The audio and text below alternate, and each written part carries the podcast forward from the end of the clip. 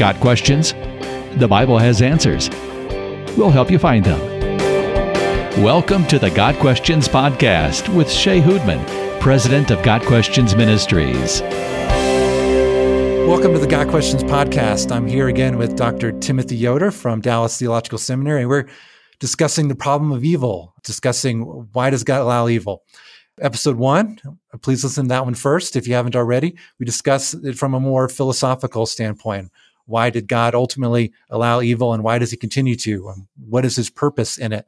Today, I want to discuss it a little bit more from a, a practical and personal perspective. We've all had bad things happen to us. We've all experienced evil and suffering in this world.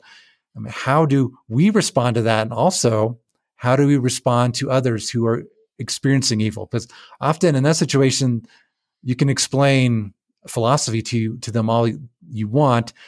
That's really not what they're looking for at that time. So, Doctor Yoder, welcome back to the show. Thanks, Shay. It's great to be with you. This is uh, this is a lot of fun, and uh, I, I'm grateful for the opportunity to to share some thoughts. So, what in your experience is the difference between um, answering the question from from a philosophical perspective versus a personal or practical perspective? It's a really important question and a significant distinction that we need to make as people, as people trying to love the people around us and uh, and be good, responsible uh, ministers. Uh, I mean that in the broadest sense of that term. So let me explain th- with a little story. Imagine that uh, maybe in your church or in your family or, or in your neighborhood, uh, Something something terrible happens. You know, there's a, a been a car accident. Maybe there was a, a drunk driver, and um, and there's a family that was that was the innocent party that was it was hit, and some people are injured, and others have died, and it's an awful situation, and and you know you know your heart just breaks. And so you know, and and this is these this family's their friends or their relatives, their their their neighbors, and so you go to to be with them, and you you cry together, and you you offer to help in practical ways. You know, can I make you a meal? Can I call the insurance company? You know, what what can I do to help in practical ways to show love? Sometimes it's just to be there, to sit, to cry, to uh, to, to mourn together. You know, a, a, a thoughtful note or or a hug, a, a shoulder to cry on, those sorts of things. I, I think it's in our capacity as Christians to do these kinds of things. The Holy Spirit helps us to grieve with those who grieve and to mourn with those who mourn, and to just be there in in in meaningful ways. That's not the time to have a conversation about the free will defense, right?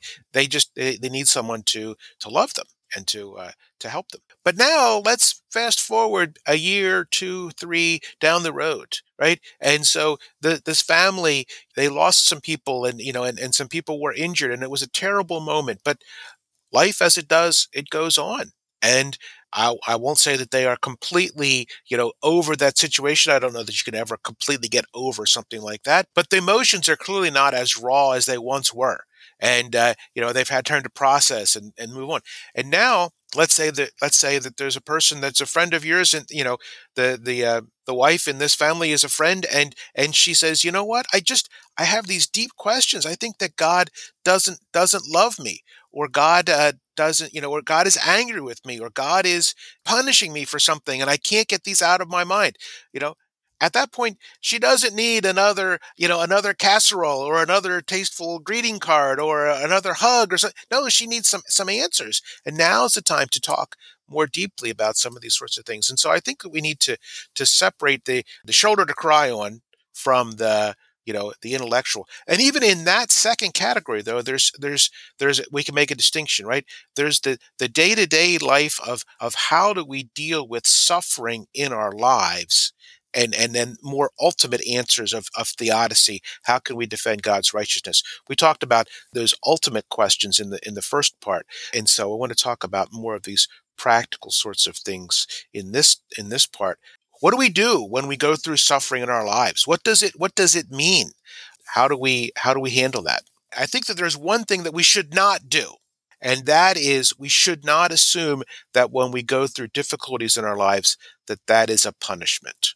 So we could talk, if you like, we could talk about the about the this notion, this what I call the punishment theodicy, and why I think it's it's uh, an incomplete or an erroneous notion uh, for the explanation of evil in the world. No, that's great. I I think probably the clearest example of that that I can remember is several years ago when there was the huge earthquake down in Haiti. And you know, Haiti is famous for voodoo and all sorts of evil pagan religious practices. I mean, horrible things that takes place religiously in that culture. And several prominent um, Christian teachers said, well, the earthquake that caused all this death and destruction in Haiti was God's judgment on Haiti for um, their evil religious practices. And uh, there are examples in the Old Testament of God punishing people for evil religious practice. But at the same time, what about Hurricane Katrina in New Orleans? What about the tsunami that destroyed um, islands in Asia? What, trying to point to every specific example of a natural disaster and say, this is a result of this particular evil, that's a step too far. Ultimately, only God knows. Is that just a result of sin and its effect on the earth? How all creation groans to be redeemed from even its suffering. Is that is a result of that, or is it a specific judgment from God? That's not our place. So, yeah, so talk to us a little bit about the punishment theodicy and how that's not a tool we should take out of our toolbox very often. Good. Good. I think, yes, I think we need to talk about this. It really, it really surfaces in the book of Job. Uh, in the story of Job, of course, um, it's a classic place to turn to in the problem of evil. Um, Job is a, is a God follower. It says in the beginning of Job that Job is a righteous man who shuns evil, who loves God. And, and it says it a number of times in the first couple of chapters that, that Job is a mature follower of Yahweh. It doesn't mean that he is sinless, that he never committed any sin. There's only one person that was completely sinless, and that was Jesus. But uh, but Job is a mature follower of Yahweh, a, a righteous man. And then all these bad things happen. And we know from reading the text that that, that is the result of, of an agreement, of a of a kind of a, you could almost say a kind of a dare, right? Satan comes and dares God to, you know, I dare you to do this. And and so, you know, Yahweh agrees. And um, it's a test. But when Job's counselors come, they say overwhelmingly in long series of speeches throughout the most of the book of Job that they say one thing. They say, Job, you must have sinned. You must have done something awful. Did you kill somebody? Did you did you rape somebody? Did you steal from somebody? They don't they don't say it directly like that, but but they they infer that Job must have sinned, that the only reason that he is suffering is that he sinned. And Job says, look, um, I don't have, uh, I don't have a terrible skeleton in the closet. I, I don't have um, some some awful sin. And he says, I, I, I'm innocent of these sorts of things. And he's right, right? That's what this. That's what it tells us at the beginning of the book, that he was a righteous man. And so, so, so those middle chapters of Job are some of the most difficult parts of Scripture to read because they're so they're so futile, and they and the the counselors, his friends, keep repeating this this mistaken notion over and over and over again. This that's what I call the punishment theodicy, and it's this idea that all suffering in the world is a direct punishment for a specific sin. That I think is a, is a wrong idea, but it's very easy for us, as Shea, as you said, right? People looked at the earthquake in Haiti or other sorts of things, and they just assume that if something bad happens, oh, God is punishing me. Again, I remember, I remember when I was younger, you know, getting a flat tire, and oh, I must not be reading my Bible enough, or otherwise I wouldn't have got this flat tire, or you know, or this happened. And it's a natural sort of thing that we assume that if something bad happens, God is punishing us. But if we read the Scriptures carefully, we see that, that that is not how God necessarily works. God does punish, right? We, we you know, we've all, you know, Sodom and Gomorrah, and uh, you know, and, and even uh, the the flood, and and others. I mean, there's a story in which the, the ground opens up, and some rebellious people are swallowed up in a you know earth. So God does punish, but if we assume that every time that God uh, acts in the world, it's a punishment, we're mistaking what God does. I think that God acts in three ways that, that can look similar from our perspective because they all result in suffering. Sometimes God tests, right? Like, like Job, it was a test. Uh, like Abraham, when he was asked to sacrifice Isaac, um, it's a test. Sometimes God disciplines. Discipline is, is not punishment. Discipline is when some bad consequences accrue to somebody because of their sin, but God uses those as a way for them to grow. Think about the people that sinned in the Bible, David and Peter, So Psalm fifty-one, right, is a psalm of, of of David's contrition and repentance because of his sin with Bathsheba. Now, David suffered consequences, and and you know, and his his children rebelled, and, and in this case, one of his the ba- the baby that resulted from the affair died. But God didn't cut David off, but God lovingly restored him. It was an opportunity for David to to grow. Uh, the same with Peter. Peter is even a better example because in the New Testament, right, Peter denied Jesus, and they have that very uncomfortable conversation at the end of the Gospel of John, you know, in which Jesus says, "Do you love me? Yes, feed my lambs. Do you love me? Yes, feed my sheep. Do you love me? Yes, yes, yes." You know, it, and uh, and that was hard, but that was part of the process of of helping Peter to restore and, and to grow. And when we see Peter in the beginning of the book of Acts, he is a changed man. He is. He has grown incredibly, and it, it was because of the discipline. So God tests, God disciplines, and then God punishes. And in this situation, I want to use the word punish for the kind of final sort of retributive punishment in which um, God says to somebody, "Well, okay, you can you continue in your sin, you can continue in your rebellion, you are cut off from me, and I'm consigned you to eternal hell, damnation," right? That's what I mean by punish. And so God, does God do that? Yes, I believe he does, right? But every time something bad happens in our life, it's not a punishment. Sometimes it's a discipline, and sometimes it's a test. And sometimes it isn't even about us. There's a great story in John chapter nine um, in which You know, the disciples are with Jesus and they're walking along and they see a, a man that has been born um, blind, and they ask Jesus and they say, "Master, tell us, who sinned, this man or his parents, that he was born blind?" And we can see that they have the punishment theodicy in mind. Yeah. They believe that the sin or the, that this difficulty, this handicap, this blindness is either because he sinned or his parents. It's a judgment. Whose sin is it? And Jesus gives a fascinating answer. He says, "Neither. This was done so that that that the that God would be glorified." And Jesus heals the man, teaches a lesson. It wasn't a punishment at all. It wasn't even a discipline. At the most, it was a kind of a test, or maybe it was just an example of the fallenness of the world, and that affects people. Right? We are affected by the fallenness of the world. In the story that I told earlier, you know, the, the family that was hit by a drunk driver, they weren't doing anything wrong. Driving their car. Maybe they were going to church. Maybe they were going to school. Maybe they were going shopping, right? And they were they were impacted by the sin of the drunk driver. And so the, the evil that they experienced wasn't really because of anything that they did. It's just the fact that we live in a fallen world. And um and but God, as we talked about uh, in the first um, podcast, God works through the evil. God can bring good out of it, even though the evil experiences are truly difficult and, and suffering is real, but God is still sovereign over all of them and can bring good things about.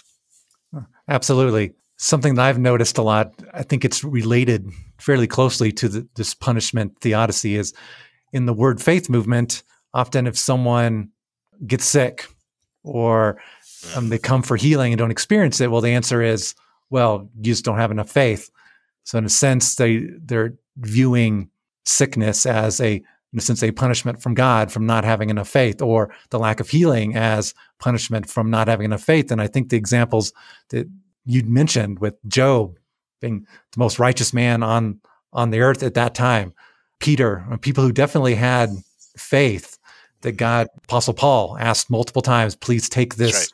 thorn from me." And God said, "No, my, my strength is made perfected in weakness." So seeing that, no, I mean, not every bad thing that happens to us, not all suffering is a punishment from God. It's not a lack of faith, although sometimes it's designed to increase our faith. That's that right. doesn't mean God was punishing us for a lack in the very beginning. So every time I study the book of Job and I hit the verse where Job calls his friends some um, miserable comforters, I'm reminded of the saying, not in the Bible, but um, pretty well known, that with friends like these, who needs enemies? Right. Um, and then looking at examples of how I've attempted to counsel or encourage someone who's suffering, and how do I avoid being a miserable comforter? And I've observed people jumping straight to Romans eight twenty-eight. Anytime someone has something bad happens where it says, um, God works all things together for good to those who love God, to those who've been called according to his purpose. And that verse is absolutely true. But then there, there's the Ephesians four fifteen, which encourages us to be, speak the truth in love. Mm-hmm. And that's a difficult balance on this, because someone who's wired kind of like me, and I suspect you, our first reaction is probably to go to the more, well, let me explain to you why God allows evil and so forth. But the loving thing to do at that time, as you talked about earlier, is to comfort them, to mm-hmm. weep with them. So how do we, kind of in conclusion here, tying the two episodes together, how do we know when is the right time to give a more philosophical, theological answer versus giving the personal, practical, loving, compassionate response when evil happens to someone? Yeah, it's a really good question. And um, and I think this is this is the, the answer that I would give. When the when the emotions are when the emotions are raw, right? When people are are in pain, when the, the tears are flowing, um, that's the chance when we need the the more kind of pastoral, the you know, counseling sort of, of approach. And we don't have to be a capital P pastor or a capital C counselor to do those. We all we all can sit with those that are in difficulty and and uh, provide for their, their physical needs, or just, just to be there to to uh, to to cry with them, to weep with them, to mourn with them, when the emotions are raw, right? But but when they have questions, you know, and, and when they when they say, well, what does this all mean, or what is God trying to tell me, or how does this work? That's when they're looking for some answers. And the Holy Spirit, you know, we, I believe the Holy Spirit helps us and provides us discernment in helping to make these these distinctions and to uh, work in this way. C S. Lewis has a, has a great quote uh, from from uh, his books. It's in The Problem of Pain. He says, "God frequently whispers in our pleasures, but he shouts in our pain. Uh, suffering is God's megaphone to rouse a deaf world." And God uses the difficulties to get our attention. That doesn't mean that every time we suffer, we're being punished, but God uses the difficulties to get our attention. And I think it's really helpful for a, a really good spiritual principle is to not to say that, that all evil is a punishment, but instead to say that when we experience difficulties in life, it's a great opportunity to kind of take our, our spiritual temperature. You know, how are we doing? Is God trying to tell me something? Is there something that I'm that I'm missing, right? When you're going through a difficult time, pray, read your Bible, talk to close friends, um, you know, think about what's going on and try to try to discern what God might be speaking, because maybe God is testing you and there's a lesson he wants you to learn. Maybe God is disciplining you. Maybe there is, um, maybe that you, maybe you're going through some difficulties that are, that are the result of your sin, and you need to grow and, and learn from that. The final punishment, right, is is not really, God is not going to punish us in the sense of damnation for those with the, for those of us that are Christians, but we may have to make some changes. Maybe there's maybe there's things that we need to do. And maybe sometimes it's just not even about us at all. Maybe sometimes we are living in a fallen world and things are happening that cause us difficulty, and it's due to the to the sins and the mistakes of others. It's not hard to think of examples of, you know, in family situation where, you know, one family member is in great rebellion against God and it causes pain for everybody else who may not be in rebellion, but it's still a difficult circumstance. So that's what I, I think that's how I would try to answer your question, Shea. That's very good and very helpful. And thank you for your, your insight, your wisdom on knowing the difference. And it, it's going to be distinct in every situation, depending on our relationship with the person, depending on what sort of question they ask us. But often um, our first reaction to someone who is suffering, who've experienced evil in their lives, is to weep with those who weep, to mourn with those who mourn. And then, as you said, when it seems like they're ready and when they are asking the more philosophical or theological questions, that's when we can come to them with some of these answers, explanations, theodicies for why God allows evil. And, and it's important to know the difference, know the right timing with those. But as you said, so we can trust the Holy Spirit that he will give us the words to say when the time is right. Um, so thank you for that encouragement. Thank you for being on the show. I found our conversation very helpful. Hopefully all our listeners are encouraged by our talk today, and just being able to trust God, that God has a purpose in using evil, both um, philosophically and personally in our lives. And the existence of evil, the existence of suffering should not cause us to doubt God's love or doubt God's ability to stop evil. Rather, it should remind us that God's ways are higher than our ways, his thoughts are higher than our thoughts, and we're not ever in this life going to perfectly understand why God allows all the things that he does, but all of them are intended to drive us to trust him even more, to grow even closer to him, to learn to depend and rely on him more and more. So again, I hope you found our conversation helpful. I'm with um, Doctor Timothy Yoder, Associate Professor of Theological Studies at Dallas Theological Seminary, and this has been the Got Questions podcast. So got questions? The Bible has answers. We'll help you find them. Your questions, biblical answers. The Got Questions podcast. Check us out at podcast dot got questions dot org.